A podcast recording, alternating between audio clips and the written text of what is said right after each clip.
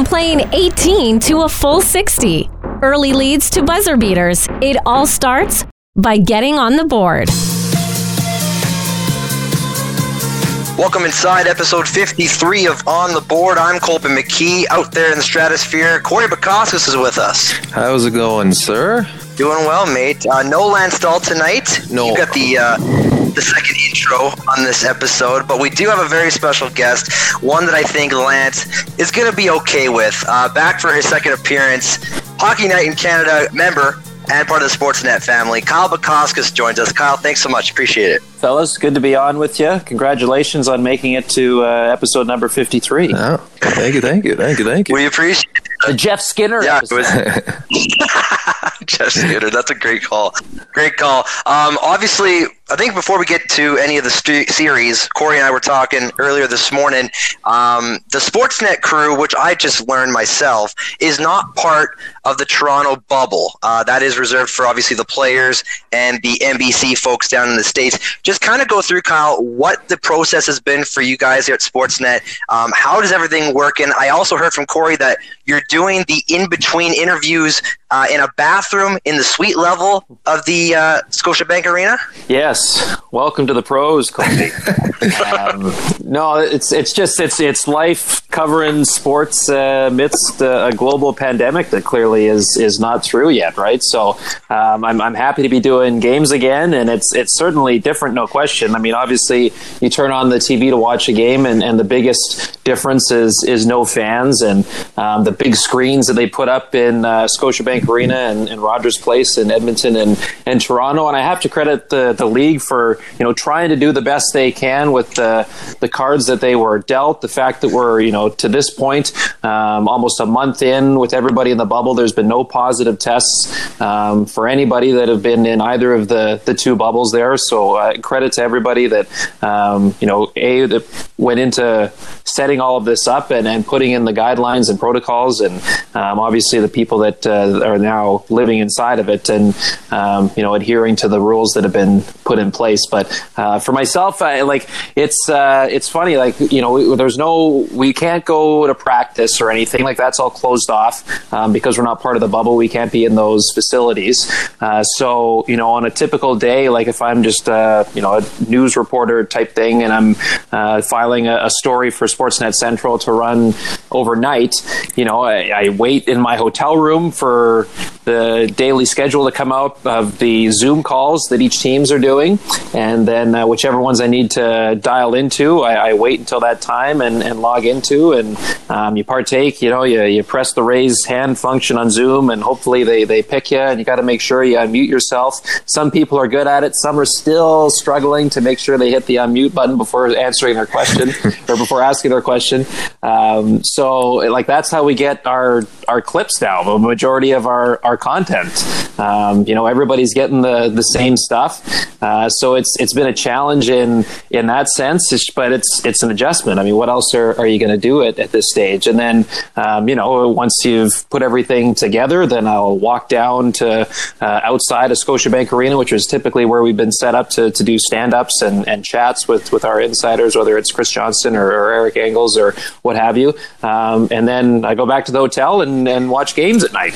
It's um, it's a pretty quiet. Uh, it's a lot more quiet schedule than, than what it is. It obviously still a lot of work with the amount of games that have been going on, and uh, the days that I'm in the rink, it's uh, as I said, it's different. Like for the qualifying round, there were three games a day where you know I had to be in, um, you know, 9:30, 9:45 local time, and you're not done till probably around 11 o'clock at night after that eight o'clock game is is through. Um, you know, I, I, haven't had any five overtime games to, to deal with yet, but uh, you know, we're, we're still just in the, the early stages of, of uh, how this thing is is going. So um, yeah, it's it's different. Like you're no contact with the players. I'm used to you know you're waiting outside the dressing room as the player comes off for an interview in the intermission, and now you know as as Corey was mentioned to you, Colby, like we're in this uh, little room that uh, it was funny before we went in they were said like you know we've got this the world feed room set up for for you to where you're going to do the interviews. Um, you know, it's actually in a, in a, good location. It's it's not far from um, where you know the the broadcasting, the commentators are going to be, and, and where you're going to be situated. Um, if you're you know doing broadcast stuff for Sportsnet, so it's you know it's a quick walk to get from point A to, to point B. Because what we're also doing on top of doing you know a broadcast for Sportsnet as a ringside host, uh, we're also doing the interviews for the world feed. So we do you know two arrival interviews, one for each team, an intermission interview, um, one per intermission, and a post game interview with the uh, winning team. So uh, five interviews per game, and that gets sent out to, to, anybody, any of the rights holders, be it Sportsnet, NBC, or any of the local partners in the United States that are airing games uh, throughout the qualifying and the first round of the, the Stanley Cup playoffs. So get in there the first day, and I'm kind of like, oh, this is tight little spot here, but it's nice. Like it's it's kind of you're secluded, you're by yourself in there, nobody else is in there. You can take your mask off while you're working in there. Um, you know, wipes to everything down, and there's like a curtain set up, and you're kind of looking around, and I'm like, wait a second, like this is it's just a bathroom. Like there's a toilet here, there's there's a, a sink and a mirror, and uh, and a table set up with uh, monitors and, and headsets to be able to do the interviews. So we throw them on um, and have to hold down the the talk button um, on the boxes there, and the players go into a room outside of their dressing room that's got a backdrop and a microphone. They can't see us; we can see them, um, and obviously they can hear our questions. And basically, their job is to just listen to the question, stare into the camera, and then answer it, and that's it. So it's it's totally unconventional, totally unlike anything we've ever uh, done here before. And and sorry for the long-winded answer here, guys, but it's just it's been it's been a lot of of new uh, adjustments, and that's just the the life that we're in uh, doing hockey right now. But as I said, I'm happy to be doing games, and then the other part, just on, on top of everything else, is just being you know downtown Toronto in the middle of the summer, and it's been really quiet around here. Usually, you, know, you think of a city like Toronto, it's bumping in the summertime, patios are rammed, there's things to go do, but because of the world we're living in right now, it's just that sort of stuff isn't possible. So people are staying clear for the most part, not everyone, but uh, there isn't the same type of crowds downtown TO in August that you're typically used to seeing. It's just been strange all around. Well, that's all the time we have for Kyle. So we want to thank yeah, that's right. That's, thank him for coming that's up. I mean, yeah, yeah, that's good. No, I just had to get it all out so I didn't have to talk about the rest of the series. No, perfect. We love you talking. um, so I guess just explain maybe the uh, the prep and the overall execution that's maybe different from the regular season. Obviously, you're on a, a four person rotation for a hosting. Um, you know, explain what's been happening with Jim and Craig. They haven't, they've had no breaks doing the games every day, and and obviously the Hockey Night in Canada panel. Um, they've been there every day, um, and and obviously for you, the you know you don't have really many distractions. You just go to the rink and then come home, and you have all that time to prep for your your next uh, upcoming day.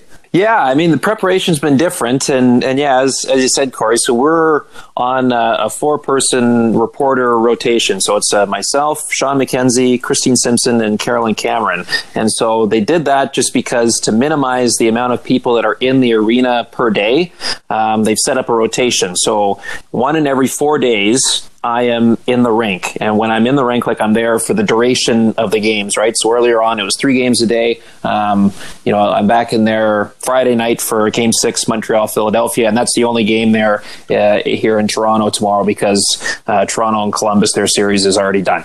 Um, so preparation is, is just been a little different only because, I mean, typically in the playoffs, you know, you're, if you're working rinkside uh, or you're commentating, you know, you're assigned to a series, right? And you're with that series and, until it's done.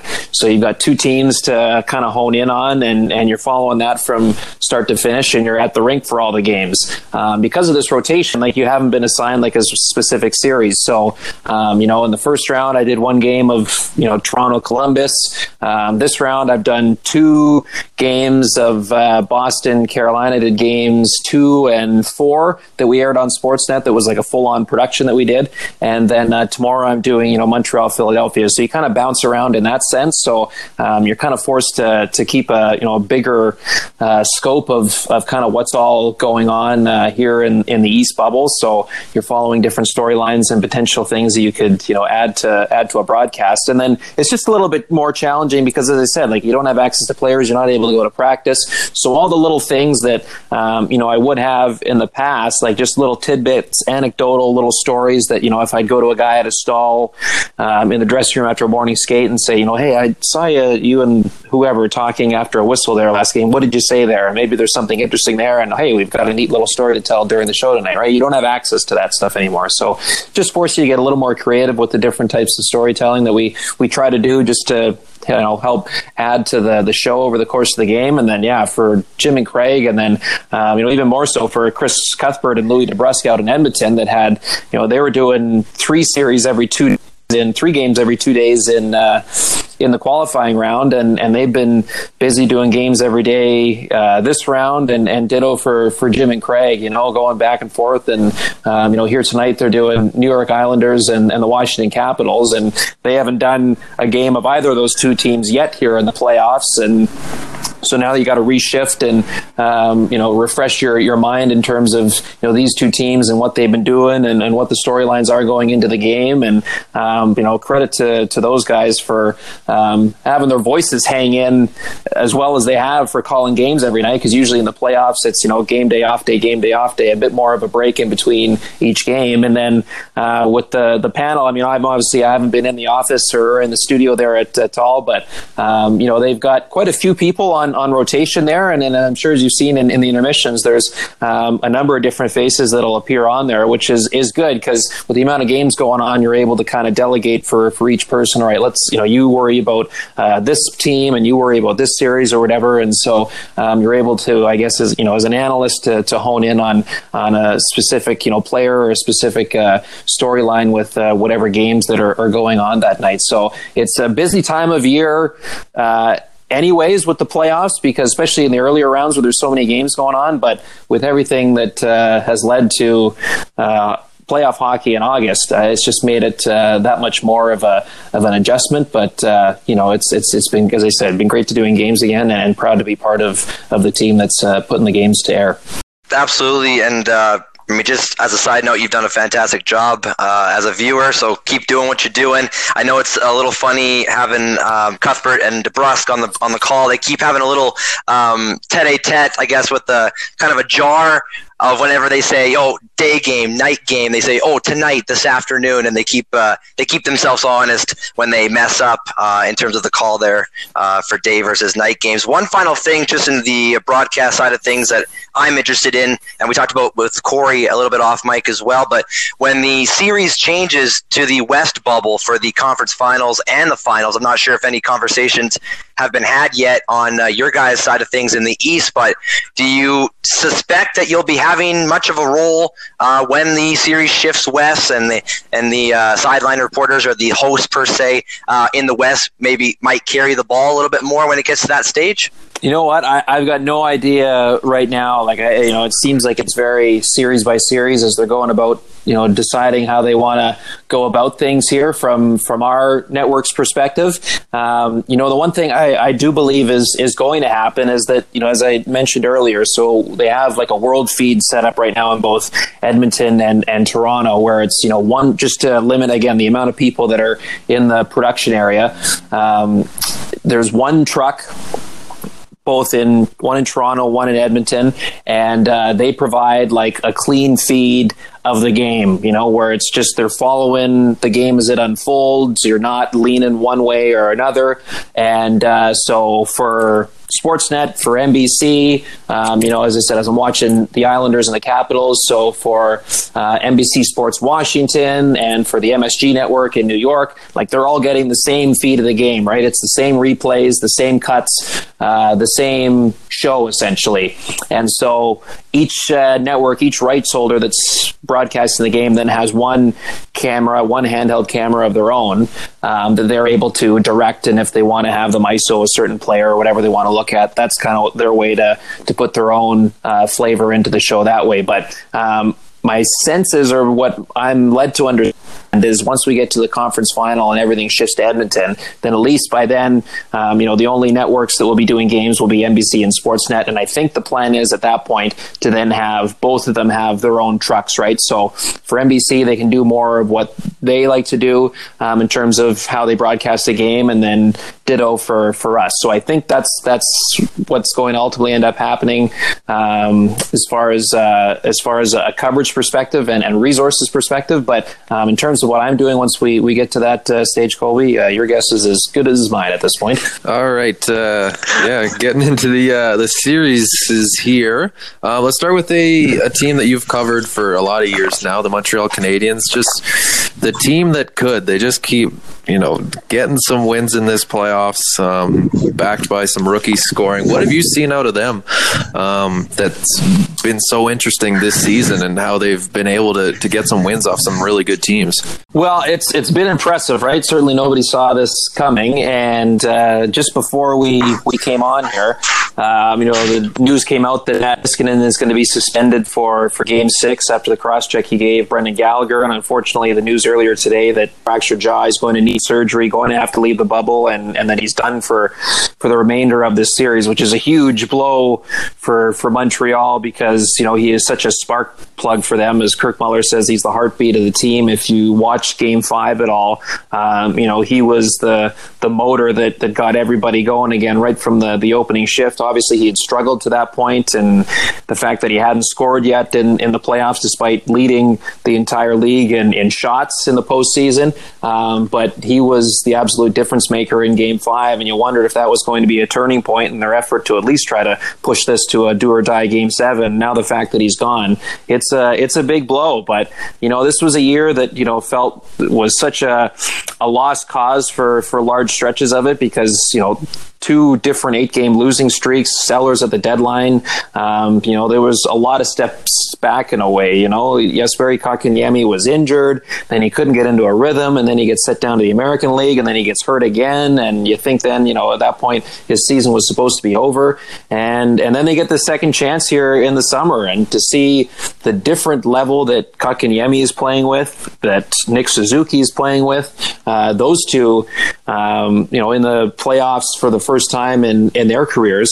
Uh, it's it's huge for you know I think uh, a fan base that there was certainly a portion of them going well you know why are we bothering coming back to be part of this 2014 2014 playoff format when you know we could maybe have a, a one in eight shot at, at drafting Alexi Lafreniere first overall right and and they took themselves out of that running and, in beating the Penguins but I think the value that they're getting in, in playing these type of games for these young players um, far outweighs you know what would have been uh, a complete toss up at best at, at getting a, a, player of, of Lafreniere's uh, caliber. So between that and, and seeing you know the level that Carey Price is at after um, you know a couple of years where the numbers didn't quite match uh, the resume that he has you know spent so many years building, um, that it's just some encouraging signs I think for a team that, that thought it was close and, and in many ways took some steps back over the course of the regular season before the pandemic. Um, now you think uh, as this team you know and the young core gets a little bit older and, and perhaps perhaps they add some pieces along the way. You've got a guy like Alexander Romanov that will, you know, expected to play games whenever next season does start to be in the Canadiens lineup. Um, you know, all of a sudden the, the future looks a lot brighter than it did uh, back in early March. Fantastic stuff. I mean, uh, Game Six, like you mentioned, you're working that tomorrow night on uh, CBC, so tune in for that. We are recording this on a Thursday evening. Uh, a couple other series that have wrapped up. We'll quickly jump over those. Uh, the Tampa Bay Columbus one, like you mentioned, Tampa wins that one in five. Uh, Brayden Point, the uh, two overtime winners in the series, including that miracle five overtime game, which fortunately you didn't have to work there, Kyle. I do. Uh, I don't envy the uh, host. I had to work that series.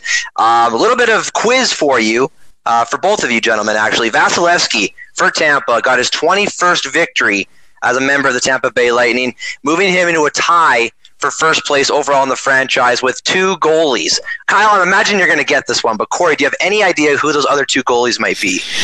Uh, one of them's got to be Khabibulin. That is correct. Oh, yes. God. Kyle, you, can you get the other? What are you thinking here?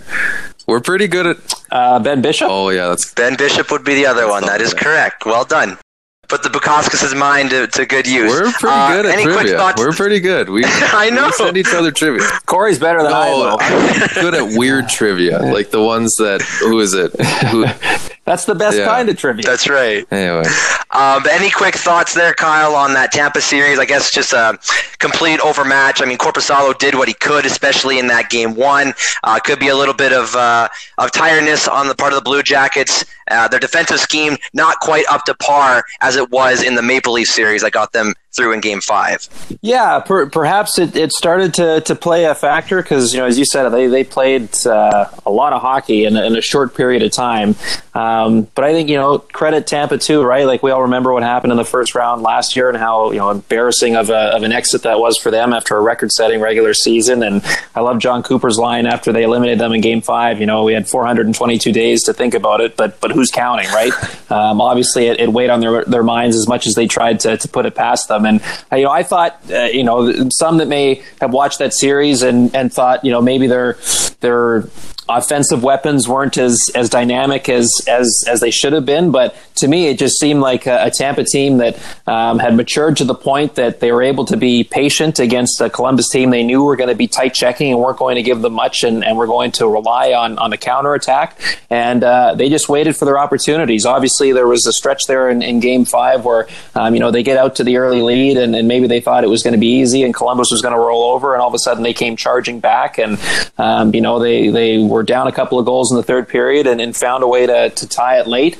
And uh, as you mentioned, point the hero again. You know, twice in the series he he ends the game in, in overtime, and one was a series winner. So I just think it, it speaks to to the growth of, of a team that, that went through a pretty humiliating defeat uh, over a year ago. Um, and and we saw you know the, the benefits of, of having you know guys that they got at the deadline and, and Blake Coleman and, and Barclay Goodrow and and them along with you know Yanni Gourde. It was just such an effective checking line for, for them that Jon Cooper was not afraid to put out in any situation. Um, you know Columbus is not a flashy team, but but a good team, and, and obviously their two defensemen in Jones and Werenski are are such studs back there. Um, but you know Tampa found a way to to, to, to wait them out, and and ultimately um, you know a team that uh, is is better on paper was was the team that ultimately is advancing in five games. yeah, it seems like every championship team kind of has that demon that they gotta gotta get over. Oh, you're all right there, bud. Sorry, water went down the wrong tube. Uh, I was, I'm looking for a mute button. I'm like, nope, It's gonna happen. It's gonna happen. Um, but I mean, like you look at uh, Washington a couple years ago. Obviously, they had Pittsburgh, and Pittsburgh the two years before that they couldn't get past New York. It seems like Tampa. Um, that was definitely a demon last year. That's something that was going to haunt them for a long time. They got past that uh, that same team in Columbus, and they look like a team that's really uh, ready for a Stanley Cup this year. Same with the the Boston Bruins. They're hoping to end up back there. Um, that series, Kyle, I don't know. It just seemed like Carolina. They got off to some good starts, but just could not keep it going. A lot of, or a few comebacks for the Boston Bruins. Um, obviously, losing Svechnikov wasn't ideal for the Carolina Hurricanes, and then uh, obviously some bad calls in some of those games that didn't go Carolina's way. What did you think about Carolina's effort, and um, maybe was the series a little bit closer than uh, a five-game series? Yeah, I- I think it was like similar to the the Tampa Columbus series. It felt a lot closer than you know four games to one in the end. Uh, I just think it was just another another step in in Carolina's uh, growth as as a young core that you know want to be in a few years where the Boston Bruins are now. Right? I mean, I may may look like a step back because they went to the Eastern Conference Final last year, and, and this time you know they failed to go beyond the uh, the first round. But um, you know, I think they just they ran into uh, a Boston team that uh, you know credit to them um, after going all the way to the game seven of, of the Stanley Cup final and losing on home ice and, and finding a way to pick themselves back up again and you know to win the President's Trophy and uh, you know to kind of wade their way through the round robin here that opening ten days in Toronto and kind of say you know when when the games really matter, don't worry, we'll, we'll be ready here and and they were right like they they went through several bouts of, of adversity just the series alone with Pastrnak uh, being hurt after game one, with Tuukka Rask deciding to, to leave the bubble and heading home to spend time with his with uh, his family, and uh, you know they, they still found a way to, to get the results that, that they needed. Right, like it's it's a team that uh, you know I just I marvel at over the last few years. Whether it's it's injury, absence, uh, it doesn't matter. Like they've they've got a core there. Um, you know whether it's Patrice Bergeron or Zdeno Chara or Brad Marchand, and you know down the list, Torey Krug you throw in there as well, David Krejci, the rest of those guys. Um, there's just a, a way that they go about their business in Boston um, and a standard that. Uh, that uh, anything below it is is not acceptable. And when playoffs roll around, they know how to win and they know how to uh, deal with anything that, that comes their way. And so for a Carolina team, it was another good lesson at uh, trying to, to beat a team that is is built that day, right? That way, right? Like it's still there's still a young group. You lose a guy like Svechnikov, which is uh, a crushing blow because I mean he's a great player, but just such a great human being to have around. I mean you can tell like the love that Rod Brind'Amour has for him, that his teammates have for him, like just that presence uh, outside of everything he does on the ice. Uh, it's a it's a noted absence when all of a sudden he's he's not around, and so uh, I just thought you know they they lost their way a little bit um, in Game Four after having a two goal lead uh, in the third period and, and kind of came apart at, at the seams. Uh, it was as I said just a, another learning opportunity for a team that I think has a lot of potential. is a lot of fun to watch, and uh, between that and and just a, a couple of goals that uh, between James Reimer and Peter Mrazek, you know, would have loved to have back. Uh, I mean, you look at this, what ended up being the series winner with Patrice Bergeron scoring below the goal line with, you know, just a couple seconds left in, in the second period there of game five. Um, just, just little mental errors that makes the difference between a, a team that is capable of willing, winning a Stanley Cup like Boston and, and a team that wants to be there but uh, isn't quite yet the last time we had John Kyle was the David Ayres night was just previous, and it's nice to see the Hurricanes have uh, their goaltending health back at least for these playoffs. That was the one shining moment uh, through this pandemic was that the goaltenders got to be healthy and help them make a, a very valiant effort here in the playoff bubble. Another E series uh, that could be wrapping up tonight. I'm not trying to jinx anything, just putting it out there. The Islanders are up 2 nothing as we speak over the Washington Capitals late in the second period. Um, just the Capitals, in my opinion, are just getting outplayed. They're they're filing into a Barry Trotz style of, uh, of game on the Islander side of things, something that the Capitals are very well known of, uh, dealing with, with Barry Trotz as their coach for many years. Um, obviously, for the Capitals, playing without Nick Backstrom for most of the series has not been beneficial. And uh, can't help but uh, wonder about the play of Sergei Varlamov. He's been fantastic for the Islanders, uh, keeping their their hopes very well alive here in this first round of the playoffs. Uh, less than two goals a game in each of these four games here in the series. Uh, what do you think about this series? Yeah, I, I, think it's it's been the case of, of an upstart Islanders team that is has done everything they can to uh, embrace this this situation they, they find themselves in, uh, playing in the playoffs in August, being in a bubble in, in Toronto. Like you saw the videos of their big ping pong tournament that they had on the, the floor of their hotel room at the Royal York, and um, just everything else that, that's going along with, with the energy that they've shown so far. Obviously, you know, dispatching the the Florida Panthers that went down, you know, without a, a, whimper, and now an opportunity to close out the the Capitals in in five. Um, you know, I, I was I thought they were going to sweep them, honestly, uh, just because, and I would never for a second, you know, um, uh, consider a, a, player in this type of environment, uh, a professional athlete, just throwing in, in the towel. Um, but you just wondered, right? Like, you know, the Islanders were up three games to none. They had a chance to, to finish them off. And you got a Capitals team that was just two years removed from, from winning the Cup. Some older guys that, you know, have families and stuff like that, that, you know, you wondered if the thought started to creep into the back of your mind going, you know, we've been doing this bubble thing, getting tested every day for a few weeks here now. Miss the kids back at home, miss the wife, still a bit of summer left. You know, maybe if, if our season ultimately comes to, to an end here, it's, it's not the worst thing, but credit to them, right? Like, it was Kuznetsov and, and Ovechkin that, that dragged them back into things and, and pushed this tier to uh, to a fifth game. So um, it's going to be tough to, to do it against uh, an Islanders team here that is defending really, really well. And I mean, it's it's a great storyline, right? With Barry Trotz behind the bench going up against the, the team that he won a cup with, and then they uh, ultimately decided to, to move on from each other in the almost immediate aftermath. Um, it's it's been fun to watch in, in that regard. But you know, the Islanders, a, a similar team to uh, to the Columbus Blue Jackets, and just how, how hard they defend and how they keep you to the outside, and you know, let you wind up from from out there all day long. But um, in terms of actually getting into the middle where the majority of the goals are scored, you know, that's where that's where their bread and butter is is defensively. And then, um, I mean, Anthony Beauvillier, he scored two goals here tonight. One was an absolute absolute beauty. He's had a hell of a playoff so far, and, and Mathew Barzal, ditto for him. And and as you know, Islanders fans are seeing here now that Senators fans have known for years, um, playoff Pageau is is worth the the price of admission here. So they've they've seemed to have a, a good rhythm going here now after such a long period off. And and remember, they were on a six seven game losing streak at the time that the league went on pause too. Like they were all of a sudden after acquiring some assets at the trade deadline, were you know perhaps in danger of missing the playoffs. But uh, the break has has done them some good, and, and they've got uh, you know a Washington Capitals team that uh, has always been viewed as a threat. They've got them on the ropes here in the first round. Game five is currently happening right now. Two nothing Islanders. Almost done the second period. Yeah, this looks like the Islanders are going to have what it takes to to take the Capitals out. Uh, I think we start to head out west now. Um, I want to ask you. I know we have Calgary up first, but I'll let Colby. That's his team. I'll let him ask you about it. But I want to start with Vancouver. Um, I know you watched a little bit of the game last night.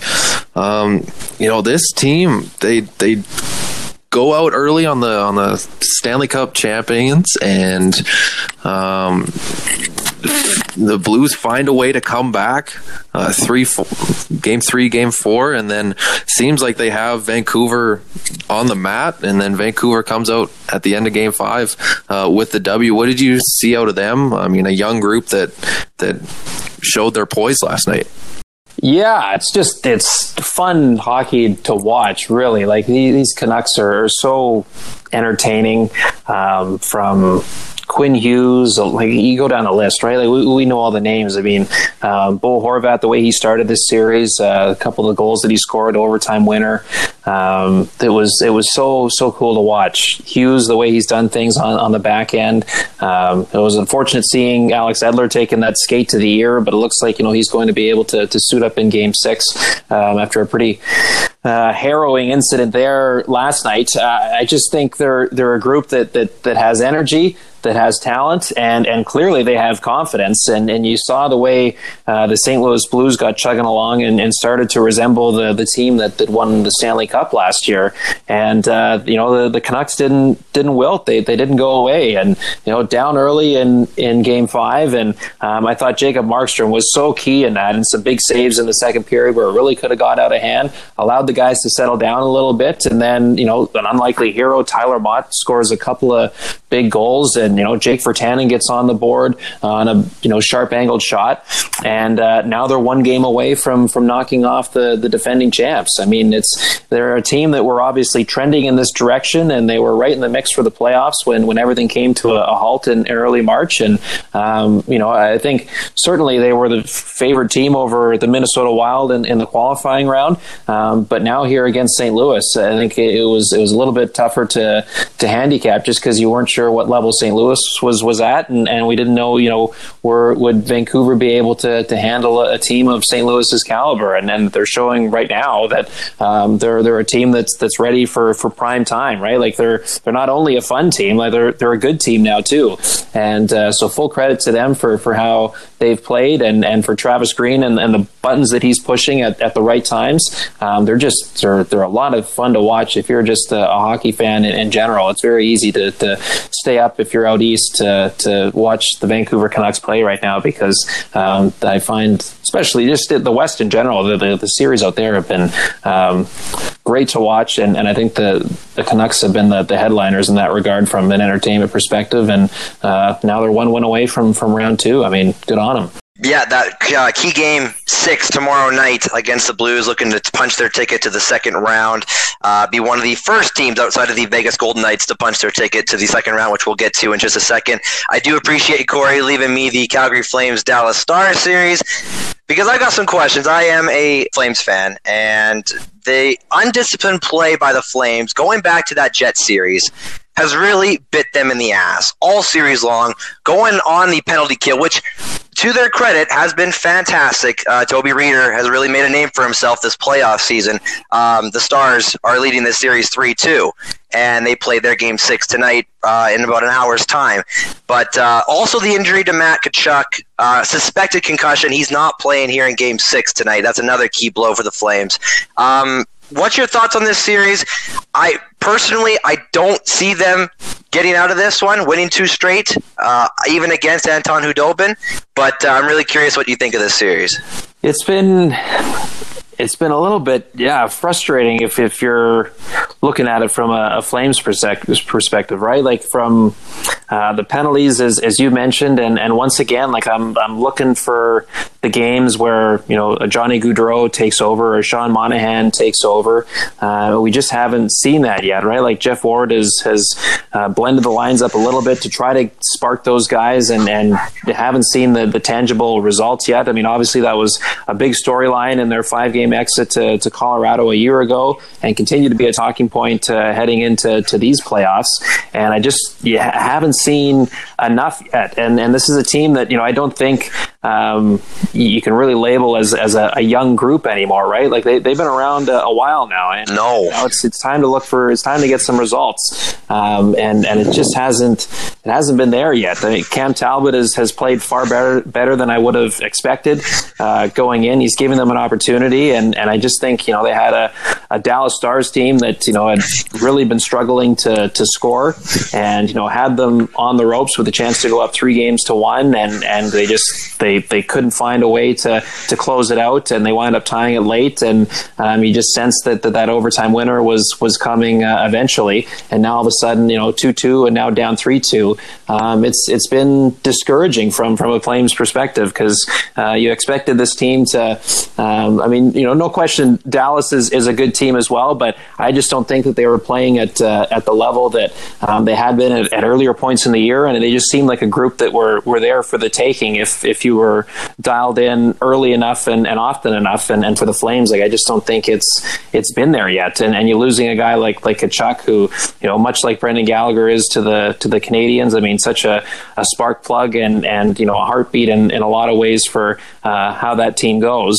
And uh, losing somebody like him, I mean, you, you can't replace it. And unfortunately, you just haven't seen enough from the guys that are paid top dollar on that roster um, do enough to, to fill his void. And, and I think that's largely why we're sitting here now with them on the verge of, of elimination uh, coming up in game six. Go to uh, one of the more lopsided series, in my opinion, at least um, Colorado and Arizona. I was saying to the guys back in Victoria, back home, Kyle, that like Colorado seems like a, a Vancouver times 1.2. They just seem like Vancouver, but two years ahead.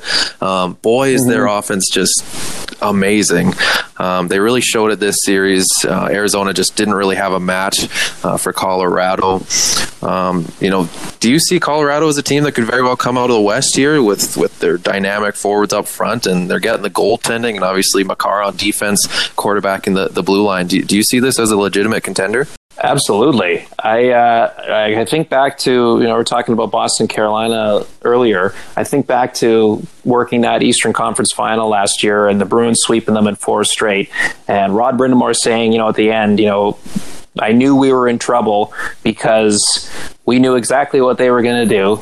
We knew what their strategy was. We knew what kind of plays they were going to run, and we still couldn't stop it. Goes, "That's why I knew we were in trouble." And it just seemed like that was similar to the case for the Coyotes, right? Like, there's not a lot of secrets in the game today. Everyone plays pretty similar. There's video for eons that you can dis- dissect and digest. Um, didn't matter what you did there for the Coyotes. They could not stop the train that was the Colorado Avalanche. They're just at, at a different level right now. Um, I, I, think they're the favorite to, to come out of the West. I mean, um, you know, as much as there's some other good teams that we've already highlighted uh, playing right now in, in Edmonton, um, I, have been hard pressed to, to pick one to, to suggest that uh, is playing at a better level than, than the Avalanche right now. Um, it's cool to see, you know, the, I mean, Nazem Kadri, first of all, and that, the way he's playing has created quite the, the little bleep storm here in, in Toronto, knowing that uh, he was traded just over a year ago um, after back to back suspensions in, in the playoffs. And to now see him having the success that he's having.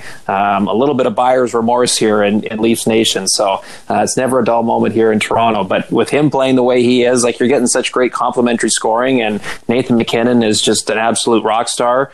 Ditto uh, Mikko Rantanen and Cale Makar, and and uh, you know Gabe Landeskog is one of the more honest, hardworking captains that that, that you've got in, in the NHL right now. So it just it's neat to see. I remember after what was it after Game Four, where things got a little ugly towards the end, and Matt Calvert after the game is, is saying, you know, I think um, you know Christian Fischer picked the wrong guy to, to mess with there with MacKinnon, and you know I thought he went easy on him there. He could have filled him in pretty good if he wanted you can just tell like everybody's got each other's backs in that room and uh, with the way they play on the ice like it, it shows. And uh, the fact that they've got a lineup that they have like putting all of that together it's just it's a dangerous dangerous combination. And uh, if you're in that colorado dressing room right now like when you look at you know the west rest of the west or even the rest of the league that still have playing there like who are you worried about right now? For them um, i think they would have all the confidence in the world as they should I agree. Uh, Avs are going to be a definite problem in the West uh, going forward here in these playoffs. And to your point, Kyle, I mean,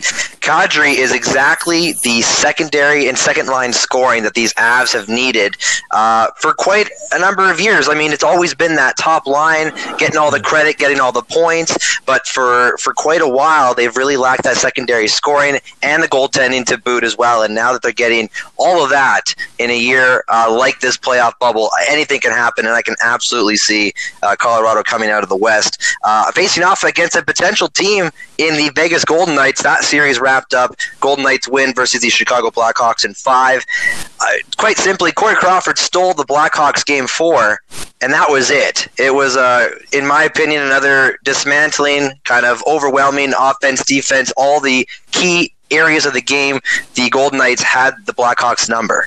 They did, and it just again it showed. I mean, credit to Chicago for for eliminating the Oilers the way they did, and um, you know the fact that you know Johnny Toews and, and Patrick Kane um, showed again why they've they've had so much success in, in the playoffs over the course of, of their careers, and um, you know kind of more of a, a, coming out party for a guy like Dominik Kubalik. I mean, mind you, he's up for, for Rookie of the Year, and, and I remember watching a couple of games when they came east, uh, working a few Blackhawks games when they were out this way earlier in the season, and, and being really impressed with with how he played.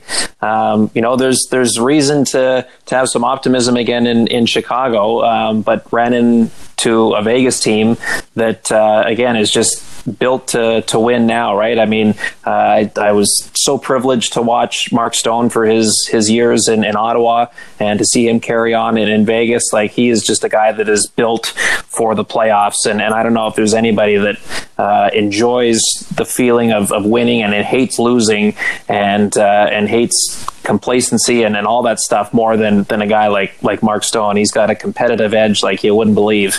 Um, so with him fueling that, with Robin Lehner playing the way he is, and the ability to have Marc Andre Fleury there as, as a safety net whenever you need, like there's just there's just a lot of there's a lot of depth there, right? Like I mean, there's you know a team that still has a lot of guys that's that's left over from that run to the the cup in, in 2018, and uh, they're a group that that is you know determined to to make a run here. Uh, you know, a bit of a funny year making the coaching change and having you know Pete DeBoer of, of all guys come over from the rival San Jose Sharks uh, now as, as their head coach. But uh, clearly they've they've found common ground and and are now working together. And you know they along with a couple other teams were amongst the hottest in the league when everything uh, went on pause in, in March. So um, between them and as I say, I, I Colorado for me is is my pick in, in the West, but uh, Vegas is, is a team too that um, you know again exciting to watch, um, have the ability to, to score at will, and uh, play a fast up tempo game that you know if, if you're not ready to go from the jump,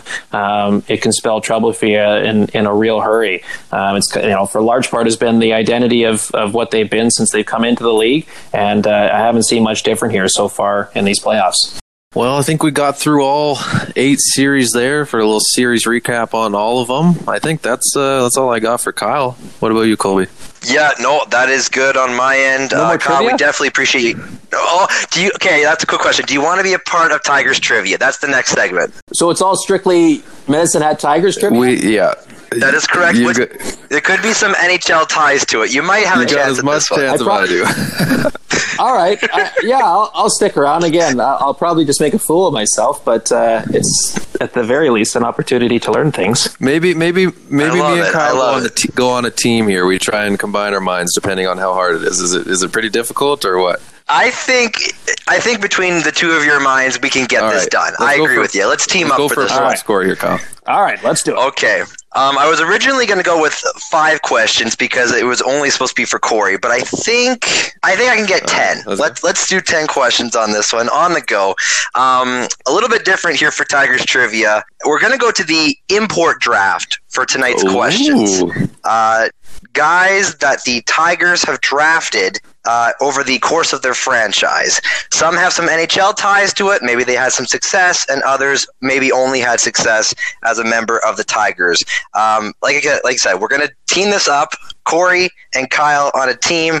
We'll do. I think we're going to get do ten questions. We'll do the best out of ten here. Ready, guys? Let's do it. All right. Okay. The first guy that came to mind over this list was drafted in 1998, second round, 52nd overall. He's a center from Slovakia, and he got drafted in the ninth round by the Tampa Bay Lightning, and he was a part of the 2004 Stanley Cup winning team. Any idea who this player could be? Hmm. Ruslan Fedotenko? No, no. Now, he, I believe he's from Belarus. No, Ukraine. Ukraine. He's from Ukraine. Um, he played 124 games with the Tigers, scored 92 points, so pretty productive. Okay. And like I said, he was a center. Ah, that's just like the, he won a he won a cup with You would, you would, yeah, you would have won it with Uh, Tampa. He wa- You s- He was a part of the Tampa 2004 team. that's just out of my Uh, grasp. Prospal? Yes. I'm sorry, That's not No. No. Was it? Not Prospal. No, no. That I believe he's Czech Republic Yeah. as well. Ah, I knew it. I knew it was one of those two. Uh, the answer is Martin Cibak. Oh, I don't even know who that is. Um, yeah, he was a part of that 2004 team. I'm not sure how much he played, but I do remember must have his name black on the ace. back of a Tampa jersey. Yeah. Yeah, he, was- he was in, All the, right, oh he was for in the one. suit coming out of the out of the tunnel after the celebration. Right. Uh, this next one, Kyle, you might have more of an answer on this one, considering uh, your work. Uh, drafted in 2002, first round, 15th overall, a right winger from Belarus. Got drafted in the first round of the NHL draft by the Montreal Canadiens, and he did not ever play a game as a member of the Tigers, but he's on the import list, so I'm going to go with it. Who is this Gotta be player? one of the Kostitsyns, eh? What are you thinking, Kyle? Aren't they Russian? No, no. he is No, Belarus. No, Kostitsyns are Belarus. Oh, they are, eh? Okay. Uh, I, have never heard of them playing is, for the is Tigers. it one of but- Andre or Sergey? that is correct. I was waiting for you guys to make a uh, serious. Is Andre Ah, Kostitsyn? He apparently was drafted by the Tigers way back wow. when. So that is a that was a good one. That was a We'll great take poll. Uh, congratulations. That was Good job. one Corey. for two.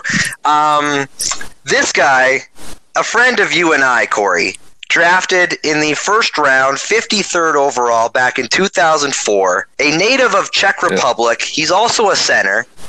Drafted in the fifth round by the New York Rangers, and I've got a great story with them. Who would I'll this let be? Kyle try and if he has any guess. A friend of your guys? If you listen to our podcast, you would know Kyle. That's right. Uh, I think you're right. I Uh, recognize the name. Uh, he, he played 135 games with the Tigers and scored 103 points. So he was a scoring uh, centerman. okay. Drafted by the Rangers. Fifth round. Yeah, Yeah. drafted fifth round by the Rangers. I don't really know if did he have much, uh, you know, big I league don't success, think so. Corey. I, I seem to think there's like another guy with the same name that might have had. I don't know. Anyway, Kyle, do you know Roman Pacerni? Why do I know that name before the Tigers? I don't know. Okay, never mind then. I don't know. I I thought he played for like I- the Flames or something, but he didn't. I don't know. Okay. So who, Anyway. who is it? I'm drawing a blank. Uh, just like It's Roman Pacerni. It is Roman Pacerni. Oh, okay, that's what it um, quick Okay. little backstory, Kyle. Quick little backstory. Um, back, oh gosh, this was probably uh, age 10, age 12. There was a um, a birthday party for one of my friends, and through the grapevine, I think his parents set up a kind of a one-on-one visit with one of the Tigers, where Roman Pacerni of the Czech Republic and Thomas Vosverda, a goaltender from the Czech Republic as well, came to my friend's house and we played mini sticks together in the basement of his house for his birthday. wow. That must have been a dream. yeah. of all the things the Tigers they sent two imports to this Didn't speak a 12 year old's lick of English. house. Not really, no. And it was um, it was so much fun. I agree, but it was kind of funny looking back on it. So now every time we bring up Roman Percerni here on the podcast, uh, Lance and Corey and I have a good laugh. Oh, so, that's great. um, yeah, so I appreciate you you joining on the fun there. Um, our next one, a defenseman. We'll go defenseman route on this one. 2008, first round, 15th overall, out of the Czech Republic once again. Played 106 games with the Tigers, and he was drafted in the third round of the NHL draft by the New York Rangers. Who would this be? What year was he drafted? He. That's a great question. It does not say on here. Uh, let me just do a quick Google. Probably the same year, maybe. Czech Republic. I think I have an by the idea. Rangers. Um, I can tell you he was drafted in the 2008 draft, third round, 90th overall. I think I have an idea. He ended up not playing any games with the Rangers. He's played 30 overall with the Washington Capitals. Oh yeah, I think I know. Okay. Oh, Corey, you go ahead then. I think it's Thomas Kundratek, or I think it's Thomas. that is Yeah. correct. Wow. Thomas Kundratek. He played so yeah. Great he, uh, he played with one. assistant coach Joe Frazier, and I know Joe has talked about him a couple times. So Oh, way to go. go. I did not even realize that. That's fantastic. Okay.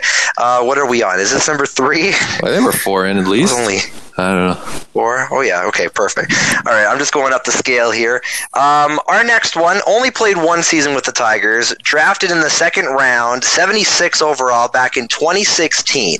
Uh, he played 63 games, scored 30 goals. I know we've talked about him on our All Tigers um, draft way back when, Corey. Uh, he was also drafted in the NHL seventh round by the Chicago Blackhawks. Right winger, big guy from Sweden. Kyle. Uh, I'm bad with this one.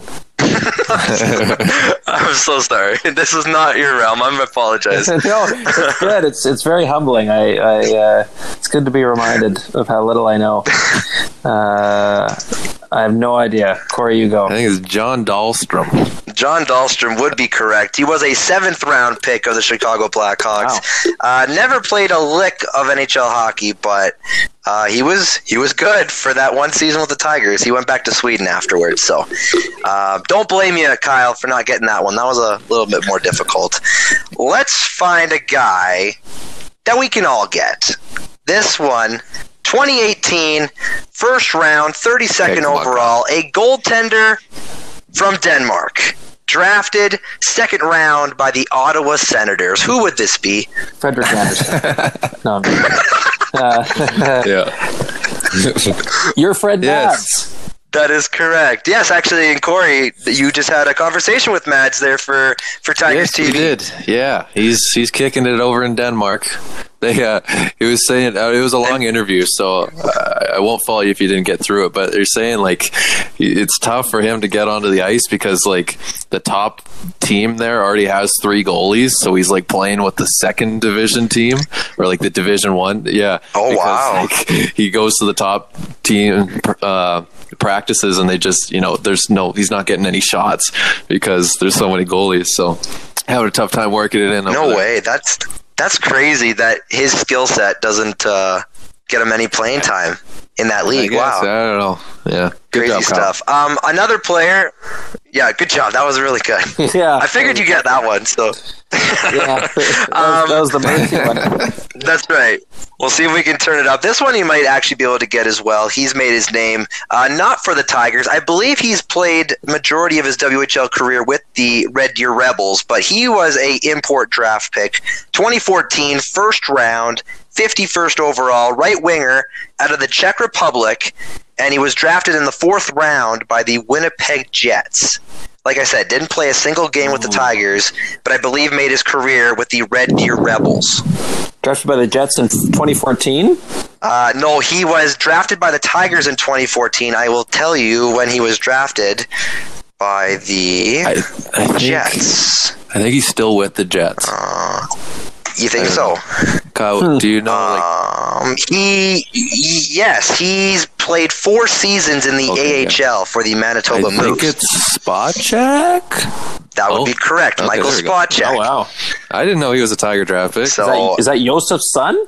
Maybe I I have no idea. probably. I don't know. That seems to happen in Europe a lot. I don't know. Well, Um, yeah, so another guy that never people got a chance kids to play with the Tigers. there, Corey. I know. I know. I know. Hey.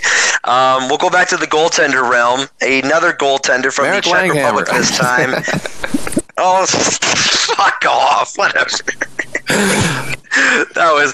I know he's made it some highlights on on uh, Sportsnet Central and whatnot for some ridiculous saves with the Coyotes. So that figured uh, to be right up Kyle's Yeah, I wheelhouse. called that out. Do you remember Marek Langhamer, Kyle? I Ah, think he's got like a hundred, like a a thousand save percentage in the NHL. I don't think he's given up. I think he played one game and just shut out. did he come on in relief? I don't know. Maybe. I don't know. Oh, okay. Uh, yeah, it's very possible actually. Yeah. Um, okay, we'll do we'll do two more. I don't even know if that's ten, but we'll do two more to uh, to limit the bleeding here. Uh, a center from Germany, 2013, first round, 28th overall, played 100 games with the orange and black and scored 67 total points. Not drafted by anybody, but a very uh, prototypical Tigers player. Who would this be? Oh, I don't know. Oh. Any other? Let me see if I can find any more stats about only- him. Hang on. This is like The only diff- German I remember is Mick This is Mick trivia. Kohler, and he played like a game or two, and then went back home. he did play four games. He is on this list for four games. Um, let me just see. Market. Oh no, I did give it away. Whoops. Oh, oh, that's it. Yeah, I was thinking Scheffelmeyer. I fr- I knew it was a weird name, but it was uh, it was Markus Eisenschmid. I. Yeah, I shouldn't have said that out loud. That's uh, Got that's my bad. But uh, he played for a little while as a Tigers player. Yeah, he was. Ah, all right. Um, All right, Kyle, you got to get this last one here. This one, yeah, this is the last one. This one actually, he has. I think he was maybe a top ten pick in last year's entry draft. Very surprising to see this Weird. name as well. 2018, he was drafted second round, 92nd overall. A Russian left winger, drafted in the first round by the Vancouver Canucks. I believe it was last year. Oh, uh, Podkolzin? There we go. There we go. Hey. Volkozin. Well go, done. Yeah, they, that Hell was the- yeah. Definitely, that was the definition of a flyer for the Tigers. Let's just take this top yeah, because they and hope. they must have never thought he would be able to. And I mean, he probably won't ever. But still, that's you're right. The ultimate uh, dark. Well, I think throw, he was on a. uh, I think he signed crazy. a KHL contract like soon after. So it was all yeah. Okay, so he, the CHL life was not Yeah. for him. All right, well that will do it for Tigers trivia. Uh, Kyle, really appreciate you jumping on um, for that Tigers trivia. I know that was not a focal point. Hopefully, you had some fun. You learned a lot, and uh, we greatly appreciate all the insight on the Sportsnet side of things and the NHL series. And we look forward to talking with you soon, pal. Thanks for having me, guys. Always a pleasure. Stay safe. You as well. That's been Kyle Bukauskas of Sportsnet and Hockey Night in Canada. We're going to carry on here. Uh, Corey and I are going to take you into the NBA side of things. The Mega Bowl that we've been toting for quite a while, Corey, was fantastic. It went down Saturday. Memphis and Portland. That was that matchup. And uh, personally, I think that idea is here to stay because it was quite a watch and something that I think is definitely going to stay for, for basketball fans. Yeah. So uh, it was just like the one game playoff for the uh, the eight seed, correct? Yeah, so it was the eighth versus the ninth seed. The eighth only had to win one of the games uh, to advance to face the Lakers in the first round. The ninth seeded team had to win two straight games to upseed the eighth seed to get into the playoffs. So more pressure there on the Memphis Grizzlies. Unfortunately, uh, couldn't pull through to make a deciding game two uh, because CJ McCollum was fantastic, Damian Lillard was great, and uh, the Portland Trailblazers moved on to face the Lakers, which that game two is going down tonight. They are up one nothing over the Lakers after a pretty crazy game one. The Lakers could not shoot, and uh, even though LeBron's stat line was insane, uh, they could not pull through a W against the Trailblazers. We'll see what happens here in game two. I still expect the Lakers to uh, take the series in six games pretty handily still, but uh, very interesting times there for uh, the Trailblazers. Yeah. Well, obviously they're gonna have to be backed by Lillard. Like he is, he is amazing, and it's just uh, you know Portland hasn't really surrounded him with that elite level number two. Obviously, you mentioned CJ McCollum. He's a, a great shooting guard. Um, they had a Lamar- LaMarcus Aldridge years ago, but like I couldn't imagine what that team and what Lillard could do if he had like a, a Paul George or say like Kawhi Leonard went there. But you know, he has just been amazing. And you know, looking at the stats, he was a plus 19 on the floor. Um, he just dominated LA. And you know, LeBron was a minus three, and Davis was a minus 20. So you know, maybe you know Wow. they obviously had some great points, some great, a great stat line, but you know maybe that's an easy fix for the the Lakers. Uh, you know, just they just got to play better on the defensive side of the ball and allow less points. You know, I, I don't know. Yeah, that uh, that Portland defense is uh, soft like porridge, as the one likes to say, and uh, they allow basically whatever they want to opposing teams. And quite simply, the Lakers didn't take advantage there in Game One. Like I said, we'll see what happens in Game Two if LeBron and Co come back and and really dominate, get into the paint like they know they can. They're over 80% shooting in the paint once they get in there. It's just they're they're settling for these long range jumpers that aren't going right now. And whether it's the sight lines in this NBA bubble arena or the no fans like LeBron has talked about in the past, it's something's messing up these Lakers on offense. And uh, it's got to be resurrected if they're going to be dueling with the Clippers or whoever comes out of the West there, uh, trying to make it to the NBA Finals. The Raptors, uh, very well done. They're up two nothing on the Brooklyn Nets. That series looks like it's going to be a sweep. It does not look like a lot of fights happening on the net side of things. As to be expected, that team has been decimated with injuries and opt outs of the bubble. So to be in this position, Brooklyn's got to be pretty happy just to be in the playoffs. Uh, for the, the Nets, Joe Harris has left the team for a non medical personal reason. So who knows if he'll be coming back there. Another player lost for the Nets only adds to their troubles. But uh, Fred VanVleet, he was playing well in the seeding games. He's playing well in the playoffs, uh, absolutely dominating on both sides of the court. And uh, they're getting some contributions from Siakam, from Lowry, uh, from Norm Powell there in game two. They've been dominant. And I am so looking forward to a matchup in round two with the Celtics. That's going to be a hell of a series and uh, something that could definitely go six or seven games in my books. That is if Orlando doesn't upset Milwaukee, but we'll get to that.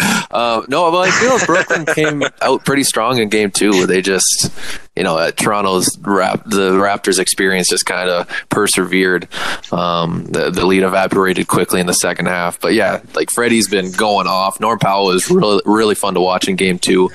Um, Toronto means business. I mean, there's no, obviously, what happened with Orlando last year kind of scared everybody, but Toronto's winning the games that they have to, and they're they're they're starting off a great title defense. Absolutely, they've uh, they've been on fire, and they hope to continue that going forward in these playoffs. Hoping to make a late run uh, in the NBA bubble. The other series there, a couple others in the East. You talked about the Magic. We'll get to that in a second. Uh, the Sixers, though, they are DUN done against the Celtics. They've got no answer for Jayson Tatum with Ben Simmons out. Uh, Embiid cannot lead a team. He cannot be a number one. I'm just putting that out there. He's been he's been okay, but he's not been good enough. And that surrounding core of the 76ers just has no fight. And their defense, again, is soft as porridge. And they're letting the Celtics have whatever they want. This one, I also expect, if this isn't done in four, um, I don't know what is going to happen. They've got no fight, and I think it's only going to increase here in the bubble. Um, kind of like we talked about in hockey, like when teams get down in series, especially like at a big lead or big deficit, excuse me, you wonder if just the outside distractions, the you know wanting to be home, things like that, if it doesn't lead to more sweeps uh, in, in in best of seven series, just because like you don't have the home fans to kind of rally up and get you through a game. You don't have any of those um, kind of you know pump ups like you normally would in a two two one one one series where you're traveling back and forth between home arenas. I just wonder if these Sixers, um, you know, they've just kind of given up and they just want to get the hell out of there and, and go home. Yeah, yeah, definitely. The momentum is is a completely different ball game in these bubbles. Uh, yeah, having no Ben Simmons definitely hurts these guys. Would you say that, um, like positionally, would Ben Simmons be the one that would be defending Jayson Tatum if if he was here? Like, kind of two bigger, speedy guys. Absolutely. Yeah. So like. Absolutely, ben yeah. Simmons, that would have helped Philly a lot. Like I guess you really see with these with teams that have a couple stars. I mean, Philly, you know, Simmons and, and Embiid, they're still kind of getting into their prime, but um, you know their their window was last year, right? Having Jimmy Butler, you quickly see how how a window can close on these guys, and now Simmons is hurt, and and Embiid isn't as great as I think everybody thought he was. Like you know they they got some problems to iron out in Philly with you know Boston getting better every year, Milwaukee getting better every year, and obviously the Raptors being being strong as ever.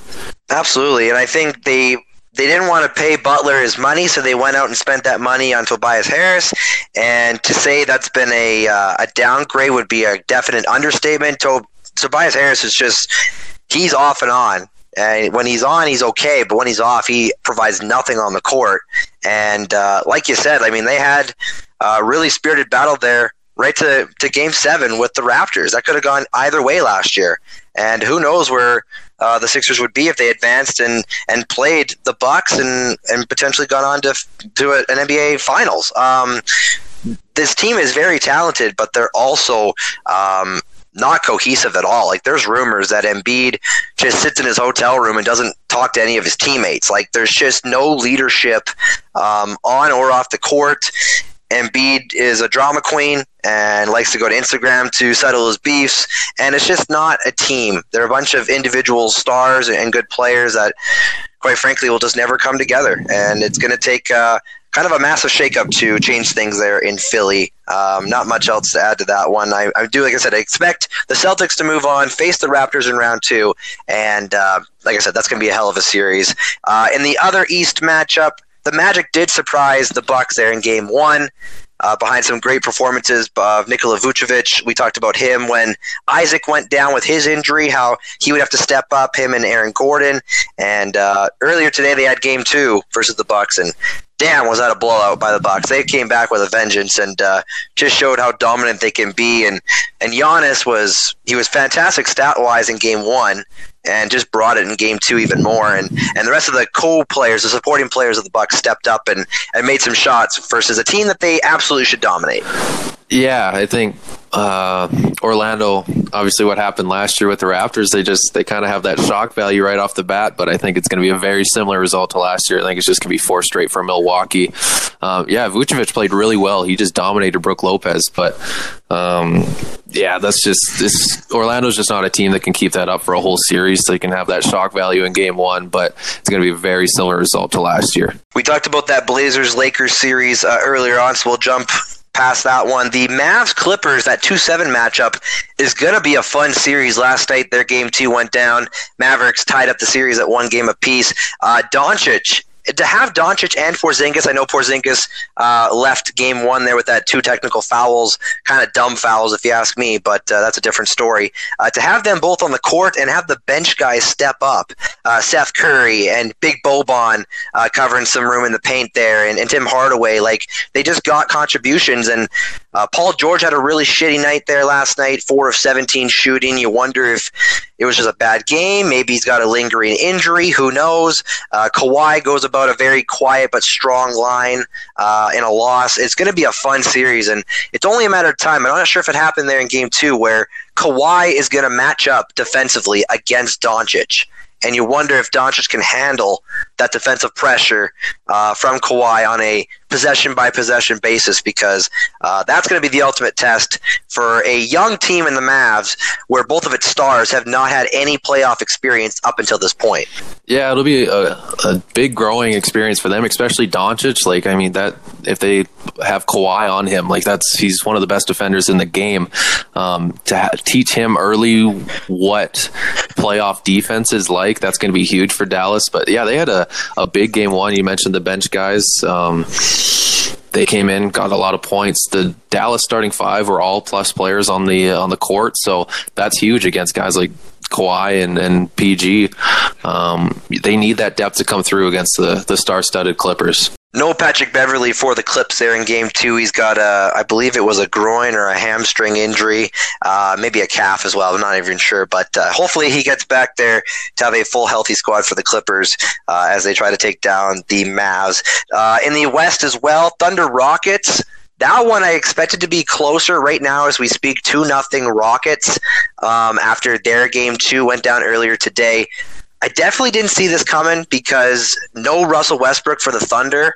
Um, he's one of the key points alongside James Harden. You just have to put more responsibility on Harden to carry the offense, not so much defensively because he's a revolving door on defense. But uh, the Thunder, with their depth, I really expected to uh, to handle Harden and Co. Uh, Eric Gordon's been really good. They've got some contributions from Jeff Green of all people. Um, and the one advantage that the Thunder have is their big man Steven Adams. And with this small ball lineup that the Rockets are throwing out there, you would think he could, you know, bully ball them down in the post and get some easy buckets. But on the defensive end, Adams has no one to guard uh, out on the perimeter. He's he's guarding a guy like Robert Covington who can shoot a three, uh, or guys like that, and PJ Tucker, and they're just not physically the same size, and they don't play the same games as Adams. So defensively, he doesn't really have a part, but offensively, they could probably take advantage, and they really haven't yet to do that. Chris Paul's been okay. Uh, Shai Gilgeous-Alexander's been all right. He had a really rough game one. Um, they're missing their defensive guy, Canadian Lu Dort. funny name to say. Uh, he's kind of their defensive stopper, and he would go up against Harden on most possessions. I'm not sure if he came back today or not, but uh, that's an injury to keep in mind uh, as we go along here in this series. But I still got the Thunder to take this series, but it's going to be even more challenging now that they're down two two nothing. Oh, really? You have the you have the Thunder to take this? Oh, okay. I still have the Thunder to take this because I just don't think that Harden can do this over seven games. He we've seen in the past how he gets tired, and I mean he did have a long ass break, but still, like this is going to be uh, another tall test for Harden and Co. Even though they're up to nothing, I, I, have my doubts, but I'm still going with the Thunder. Okay, okay, yeah, um, I, yeah, the Thunder they just need to find a way. Like they have the pieces, they could very well um, beat the Rockets, especially without Westbrook in there. But they just, like you said, they got to start using it better. Obviously, having Adams, um, the big man there um, on offense, you got to be, you got to run a lot more through him if he's if he's got a mismatch there. Um, obviously, the Canadian Shai Gilgeous-Alexander, he is Canadian, right? I'm not going crazy, right? Okay. Yes, yeah. he is. No, yeah. you're right. He's probably arguably our best Canadian yeah, right he's now. He's been fun to watch. Um, yeah, he just he needs some some help outside of him. Chris Paul. I mean, he's a, he's a veteran. He's going to get going, but um, yeah, I guess it'll be interesting to see what Harden can do for the rest of this series. For sure. Uh, couple more in the East, or one more in the East we didn't touch on was the Miami Indiana series. That series is two nothing for the Heat. Um, Miami's just showing who the better team is, and uh, without Sabonis there for the Pacers, uh, Oladipo got injured there in Game One. Uh, T.J. Warren's not being the T.J. Warren that the, he was in the seeding games, and uh, his beef there with uh, Jimmy Butler it's just showing who the better player is at this stage. Jimmy Butler's leading his troops to an early 2 nothing lead. This series, uh, again, I probably see Indiana taking a game, but I would not be surprised if this one is a sweep as well. Just uh, not a great matchup for the Pacers. No, and Butler's been getting a lot of help from his uh, his secondary scoring. Goran Dragic has looked good. I've, I've always liked him as a as a sneaky, really good uh, point guard. One of those underrated guys. Um, Same. And who's who's Duncan Robinson putting up twenty plus points? Who the hell is that guy? I don't even know who that is. He's uh he's a shooter. He's one of the shooters with uh, Tyler Herro there on the on the Heat. The they can provide some outside shooting, some spacing uh, for guys like Dragic and Butler who like to to drive the paint. They can kick out and, and have confidence in those guys to uh, to make a shot. Yeah. Yeah, so they yeah they look good. They just yeah they they look like they're overmatching um, their opponent in Indiana. A quick little side note: just got an update here on Twitter uh, for the Dallas Stars. Switching to hockey quickly, Mattias Janmark unfit to play tonight for the Stars. Um, so that just came down the pipe. Uh, Khudobin and Talbot, the goaltenders, leading the teams onto the ice. That game kicking off in about 15 minutes, which doesn't really matter because you're listening to this on podcast. So uh, we'll just carry on and uh, finish up the NBA side of things. Nuggets Jazz, our final series in the West. This one's going to be very close. This one I do expect to go probably seven games because the teams they switch having good games and bad games. Even between quarters, they'll have a great quarter and a really shitty quarter, and their star players are so hit or miss on both sides of things. I mean, you go Donovan Mitchell, 57 points in game one, third highest all time in a playoff game behind Jordan and I think Elgin Baylor. And uh, you lose that game. Oof. And then you go game two. And you go Donovan Mitchell, 30 points, eight assists, more controlled effort, and they they wash the floor with the Denver Nuggets, and it's just tale of two games where guys are on, then guys are guys are off, foul trouble, uh, just really terrible shooting nights. It, this series is going to go back and forth, and they're so evenly matched in that way that this is absolutely going seven games. Yeah, this looks like a really good series. Um, I get these two teams mixed up a lot. That I just think they're really good middle or not middle of the pack, but you know, um, middle seed teams going at it, um, and they mm-hmm. share a lot of um, similarities. They got great centers, um, great guards. Uh, Michael Porter Jr. I remember like playing what would have been like NBA 2K16 or something, and he was always the high draft pick, and he was a late draft pick because of uh, college injuries. But he's been showing out. Like he's been really fun to watch. For sure. No, he's. Uh, I think it was a back injury. You're right. He kind of fell down the draft board, but he has top five talent, and he was showing it in the bubble games, and now he's showing it uh, here in the early playoffs. Had a rough game one. He was on the bench during crunch time, and um, came back in game two, scored 28 points, and and again, this series is tied at one uh, because of games like that. He can just kind of disappear, but so could Jamal Murray, Canadian Kitchener's finest, Jamal Murray. Uh, Jokic can have his moments from here and there for the for the Nuggets, and it's just it's very frustrating as a fan if you're a fan of those teams where it just you never know what team you're going to expect night in and night out and it's why the series could go very long so uh, we'll wait and see on that one looking forward to some more basketball here in the bubble and uh, getting rid of some of these crappier teams moving on to some more fantastic matchups. Uh, we'll turn things over quickly to the MLB. I know this is a, a long one tonight. Thanks so much for uh, for sticking with us here. Uh, one thing I want to get your opinion on, Cory, because you are quote unquote the baseball guy here tonight. Um, this whole unwritten rules of baseball thing with Fernando Tatis Jr. and the Grand Slam heard around the world, uh, down. Th- I guess up 3-0 in a count, hitting for the Grand Slam, uh, kind of one of the unwritten rules. People were up in arms. A lot of people came to his defense as well. Can you just explain a little bit what in the hell is going on and why is this such a problem for traditional baseball fans? Because I seriously don't get it. Yeah, um, I don't even know that well. I, I, I don't take side with the the older generation on this one. I don't like. It's just all about respecting your opponent. Um, there's certain cardinal rules they call them that you just don't cross, and there's some that I agree with. There's some that I don't. You know, in this instance, I'm I'm all for swinging 3-0. Like if you can hit a home run off of a pitcher throwing high 90s, then then go right ahead. The stealing base, on the other hand, with a big lead, I'm a little iffy on that. Um, I just don't think that's a a great way to execute and try and scoring to scoring runs when it's late in the game and it's and it's out of control. So, um, yeah, I don't know. I got no problem with it. He's a young player. Like you know you're taught as a kid to run hard run out bases you know play hard. And then it's all of a sudden in the mlb it's like oh well no don't do any of that. You got to respect the opponent all the time right? Like i don't know. It's just it's i'm glad it's a new generation and what's you know it's kind of a different level of baseball of guys playing hard and showing out. So you know i love fernando tatis jr i i got no problems with what happened and i am a texas rangers fan so That's right. Um, yeah, I, I, don't have a problem either. I was just very curious to hear your side of things, uh, being quote unquote the baseball guy, because yeah, I I seen all the um, obviously the the social media posts and guys coming to his defense, guys like Trevor Bauer and uh, another pitcher there. I can't remember his name off the top of my head, but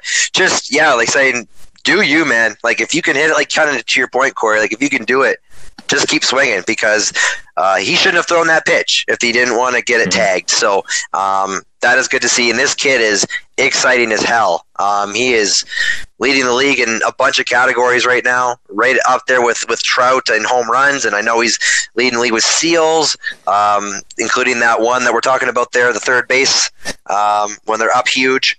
I agree with you a little bit suspect, but uh, the kid is talented. And he's providing a new uh, sort of fan base for Major League Baseball in the way that he's playing. So uh, good on him. We'll, uh, Well, move on on, quickly sorry, to uh, the New York Sorry, Mets. just like Oh, kind of t- end it off. Like we're in an era where like the difference between batting two ninety nine and three hundred could be a couple million dollars on a contract at the end of this. Difference between twenty nine and 30 Mm-hmm. home runs or 39 40 like you know stats are going to get you money and and you know as a young player he's going to want to cash out at the end of his uh, rookie contract like all for, all for it go go ahead kid But let's be honest, between you and me, this kid's getting money Oh, yeah. regardless. But he's he's he could be the MVP this year. So like even that that's got to be some motivation, right? sure like could. get get an extra home run, get an extra stolen base, get get those batting average points up, right? Yeah, get these awards when you're young, and and uh, hopefully that leads to more team success down the line there for the Padres. We'll have to wait and see on that. Um, New York Mets, they've got two positive tests on their teams, just as we're kind of clearing things up with the uh, Florida Marlins or the Miami Marlins. Are they? No, what are they? Are they Florida They're or Miami? Oh Jesus, I don't know why I thought Florida for some reason, but Miami Marlins are all cleared to return, and these uh, the Cardinals are back playing games as well, so that's good to see. But um, unfortunately, two members of the Mets tested positive at some point. The news came out today, so that means their games are now being postponed. And um, selfishly, as a fantasy baseball player, having uh, Conforto and Nimmo and uh, Rosario on my team, I'm not too happy. No, what is that? no, because they're all postponed. I don't get those games played. You know what I'm saying? Yeah, I feel that. Well, I guess this is kind of what we. I don't know. They're all, um, you know, athletes in their prime. Like with the Marlins and the Cardinals concerned, like it was expected that they're gonna come back, right? Like, you know, I don't know. I don't know what was to be expected. It is shitty that the, those games got postponed, but I don't know. We'll see how the MLB makes them up. I, I, I don't know what kind of ideas they got, or if they even are going to, if they're just going to go on win, winning percentage. That's definitely going to be the case with a team like the Cardinals. I mean, they missed like two weeks of games, and they're going to try to fit in like 11 or 14 double headers before the end of the year, which seems insane to me. Um, but they're not going to get to that 60 number like most teams. So they're going to definitely be going off a win percentage.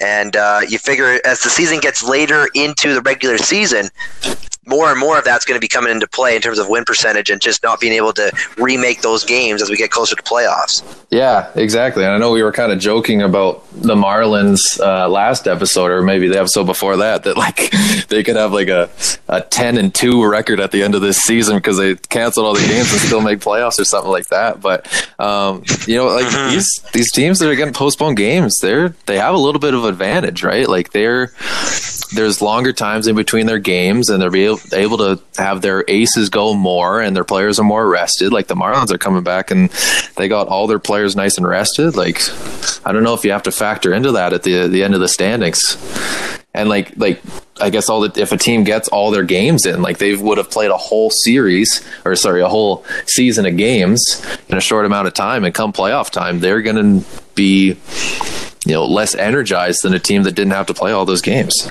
Absolutely. No, that could definitely be the case, and that's going to be very interesting for Major League Baseball if, if a team like that uh, makes a run in this new version of the playoffs with expanded teams making it. So, uh, definitely something to keep our eye on as we get further here into the fall. A couple other things I wanted to touch on with you, Cory. Uh, the Cleveland Indians outbreak uh, with their two pitchers, Mike Clevinger and Zach Plesac, or I don't know how to say his yeah, pl- Plastic. I don't know. Uh, anyways, those two are idiots, and they decided to go out in Chicago on a road trip and uh, really cause a shitstorm for the Indians and that entire team. Uh, teammates weren't happy. Management wasn't happy. Those two got demoted uh, to their like basically their training facility, if I read that right. Um, yeah, like they're not with the big league roster right now. Uh, your thoughts on this? And I mean, this is um, this is kind of what we went back to when this whole thing started. Is every player is responsible for themselves, and there are going to be guys like this who don't respect the rules and, uh, and and cause damage to their the team, the league. It's uh, it's tough to get their perspective on it, right? Like, I, I look like look at us. We're not making millions a year, so it's easy to to point the finger and be like, yo, why can't you stay in like with your team in the hotel? But like, I don't know. Like, I guess that's my stance is like you getting. I know for like Clevinger, he's getting millions of dollars. He's uh, an ace in this league, one of the better pitchers. Mm-hmm. Like, you know, it's just a summer, right? You and you really see that that me before we mentality um, come out in these situations. Um, and you you know you look at the the Michael Jordan um, documentary that happened this year in that one game where Scottie Pippen just said, "Oh, if I'm not getting the last shot, don't want to go on the court in the last minute," and then they win the game. Um, they win the game, and everybody's just pissed. They're crying after the game because their leader um, quit on them. Uh, and Mike Clevinger is definitely a leader on these Cleveland Indians. Like I, I couldn't imagine what it's like being in the Indians locker room right now. Absolutely. I mean, Clevinger is the one pitcher that has withstanded uh, all the trades and the releases back when their pitching staff was ridiculously good with Bauer and uh, I'm thinking of who's not. It wasn't Bauer. There was the other uh, guy. Kluber. Kluber, that's the one. I forget about Kluber, but yeah, like back in the day when uh, their pitching staff was completely stacked. Um, yeah, very good. Well said. I completely agree. It's it's tough to see their point of things, and uh, at this point, they are not with the team. At, I mean, it, at some point that will change. They will make it back up to the major leagues, but uh, for right now, they need to uh, basically stay out of the limelight a little bit and and just do their business and carry on with things. Uh, a couple more things here. That last night you probably caught it as well. Uh, that Thom Brennaman was trending on Twitter for not the right reasons. Yep. Uh, had an anti-gay slur or a gay slur, not anti-gay, uh, gay slur that got live on broadcast uh, as they were coming back from a seventh inning stretch. Um, it was a double header they were playing as well yesterday, and um, that was caught, I believe, at the end of the first game, and then he got through the fifth inning of the second game, and then went live with an apology and passed off his microphone to, I believe, their color man to finish off the rest of the broadcast. And uh, in that apology, quite frankly, said, I, I don't know if I'll ever have this microphone back with me again, or along those lines. Um, quite a quite a statement, something that absolutely not tolerated in this society or ever.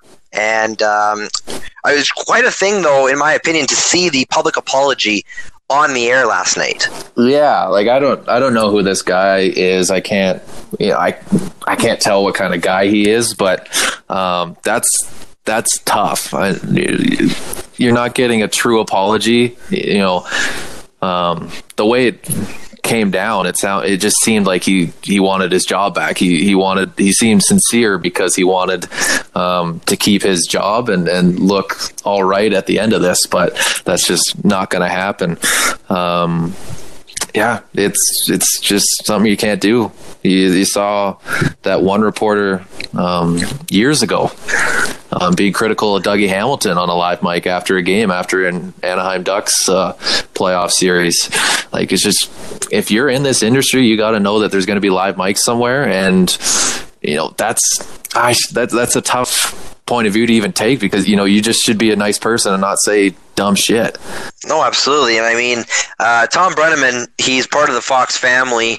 He's uh, also got a pretty prominent role as an NFL uh, play-by-play man. So you got to wonder if uh, that will not be in the cards come this fall uh, for Thom Brennaman, at least in the very beginning of the season. Um, yeah, I mean, I agree with you. The apology at the end didn't seem sincere, but I do believe uh, when he first started out, I could feel the emotion in his voice. And uh, obviously, it was a terrible mistake. Hopefully, he learns from this and uh, takes some time to reevaluate things on his end of things. I uh, want to quickly wrap up baseball here with a positive story. Uh, Cal Ripken Jr. Of Orioles fame is now cancer free. He was diagnosed in February, I believe, of prostate, if I'm not mistaken, prostate cancer. Uh, but good news on his end, he has been cleared. He is cancer free, and uh, that is a great set of news for all baseball fans. Yeah, let's go. That's always um, amazing to hear. Uh, we didn't touch on it with Kyle here because you know I didn't want to really talk about it, but obviously the terrible news in the NHL um, with uh, Dale Hawerchuk. um, yeah, it's it's cancer is just one of those things that just it sucks. There's no ways around it. It's just a shitty thing that can happen in life. Um, so uh, uh great for Cal Ripken Jr. Obviously a great baseball player, but I know he's just he's a great guy in person. So um, love to hear that. Fantastic stuff. Anything else you want to touch on baseball wise before we wrap up there, Cory? Uh, no, maybe one more for basketball. Great job for Masai. Glad to see that. Uh, I don't know if you saw the body cam footage that came out of that uh, security guard, but Masai was definitely not the aggressor at the after the the uh, the championship win there. Did you see that? I sure yeah. did. That was uh, damning on the other end of things for that officer uh, who filed, you know, countersuit saying that uh, Ujiri uh, damaged himself and his property and his mental well-being, and guy's full yeah. of shit. And this is absolutely despicable. And I am glad, like along your lines, Cory, that Ujiri and the world got the justice and the evidence that they deserve because that was uncalled for. That was obviously uh, racially profiled, and that should not happen and cannot happen going forward. Um, that is despicable, and uh, I'm really glad that this came to light uh, for Ujiri and the Raptors case. Yeah, yeah, because you know nobody had seen the body, um, or like the the body cam, so it was kind of like everybody kind of believed Masai, but nobody was exactly, you know, um, sure. So obviously everybody in Canada is probably really happy with with how that went. Absolutely. Uh, one final tie a bow on this episode. The Islanders finish off the Capitals 4 nothing. That's a final score. They move on to the second round of the playoffs, uh, eliminating the Stanley Cup champion or former Stanley Cup champion, uh, Washington Capitals, not this past year, the year before. Um, that's going to wrap things up for us here at On the Board. Thank you so much for tuning in tonight. Really appreciate Kyle for jumping on and uh, talking all things NHL, as well as for Tigers Trivia. You can find us on Facebook at facebook.com slash On the Board Podcast. We're on Twitter at On the Board Pod. And um, kind of a personal note, I'm getting married next weekend. Let's and go. we're going on a honeymoon for quite a while. I appreciate it, man. Um, so I'm not quite sure when the next podcast is going to be. It could be with just Cory and Lance. It could be uh, in the middle of September. I don't really know when the podcast is going to come back, uh, but I hope you enjoy all things sports. Um, I will definitely be back alongside Cory and Lance uh, in the not so distant future. But got some uh, events to take care of first. So uh, for Corey Bukauskas, Colby McKee signing off. We'll talk to you next time. Thanks for listening to On the Board. Subscribe now on your favorite podcast platform and find us on Facebook at facebook.com slash on the board podcast. Yes. Yes.